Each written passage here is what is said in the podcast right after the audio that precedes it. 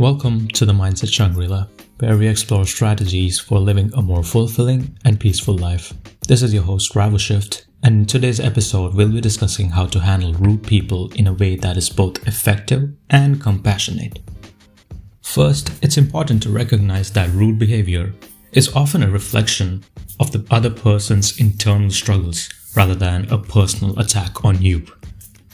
With this in mind, it's important to approach the situation with empathy and understanding rather than getting defensive or lashing out. One strategy for handling rude behavior is to simply acknowledge the other person's feelings. For example, you might say something like, I can see that you're upset, or it sounds like you're having a difficult time. This can help to de-escalate the situation and show other person that you're open to hearing their perspective.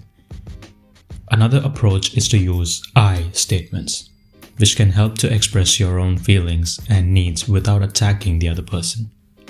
For example, you might say something like, I feel disrespected when you speak to me that tone, or I need to be treated with more kindness and respect.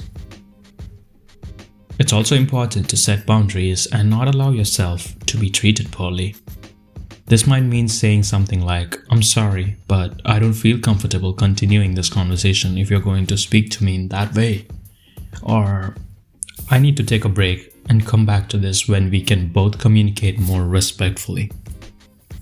Finally, it's important to remember that you can't control other people's behavior, but you can control your own. So if you find yourself in a situation with a rude person, just try to stay calm, be assertive, and remember that you have the power to choose how you respond. Thank you for listening to the Mindset Shangri-La. We hope you found these tips for handling rude people helpful. Remember to always treat others with kindness and respect, even if they don't always do the same for you, because you're not them, you're better.